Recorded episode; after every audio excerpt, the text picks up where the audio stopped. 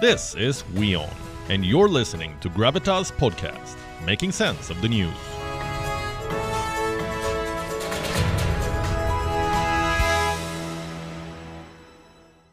Twenty twenty one is a year of many firsts.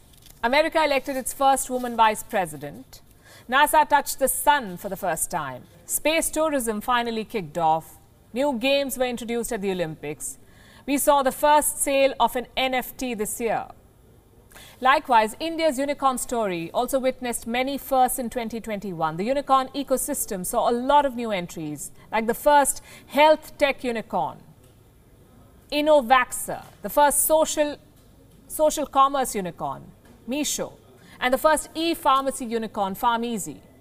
For those of you wondering what a unicorn is, it's a term from venture, the venture capital industry, first coined by Aileen Lee, the founder of Cowboy. She used the word unicorn to refer to any startup that is valued at $1 billion or more. Do you know how many such startups made it to India's unicorn club this year? 33. India added 33 unicorns in just 12 months. $33 billion companies. This is a massive record. One that's being lauded the world over. According to data compiled by the Hurun Research Institute, India is now the third top country to be hosting unicorns. India has a total of 54 unicorns. It has displaced the United Kingdom for the third spot. The UK added 15 unicorns in 2021. India now ranks ahead of the UK, also ahead of Germany, France, Israel, Canada, Brazil, and South Korea. The United States tops this list, followed by China on the second spot and India the third.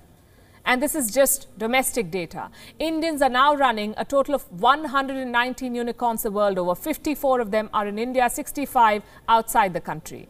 They're spread all over the world. There's Instacart, an on demand delivery unicorn based in the US. Clip, a fintech unicorn based in Mexico.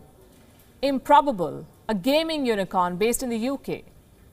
Moglix, an e commerce unicorn based in Singapore. Omio, an e commerce unicorn based in Germany.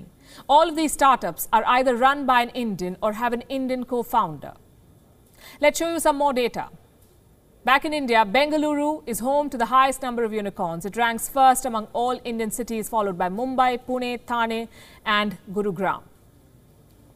If we speak of Indian unicorns in terms of value, Byju's leads the pack at $21 billion. The company is now in talks for a public listing in the US, which, if successful, will take its value to $48 billion.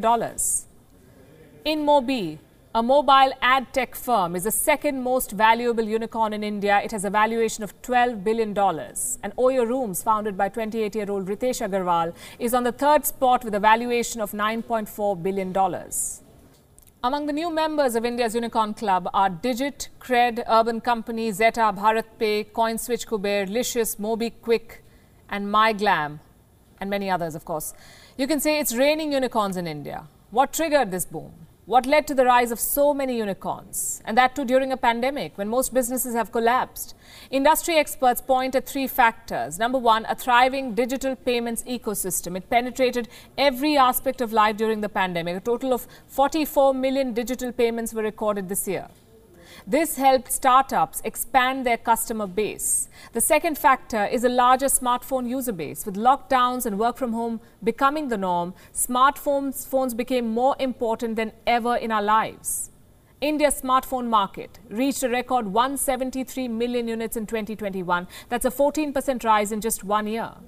This made a lot of startups more accessible to Indians. And three, a digital first business model. Almost every new startup in India is adopting the digital first approach. It is tailored to a digital environment. It's personalized. It's technologically advanced. It prioritizes customer engagement. It relies on data driven strategies to expand. A confluence of all of these three factors is driving India's unicorn boom. On an average, India is producing three unicorns a month. Reports say this figure will only grow in the coming year. Indian unicorns are showing a rare immunity against the Wuhan virus. They're proving to be resilient in the face of many economic perils. He is hoping that their success stories further boost the Indian spirit of entrepreneurship.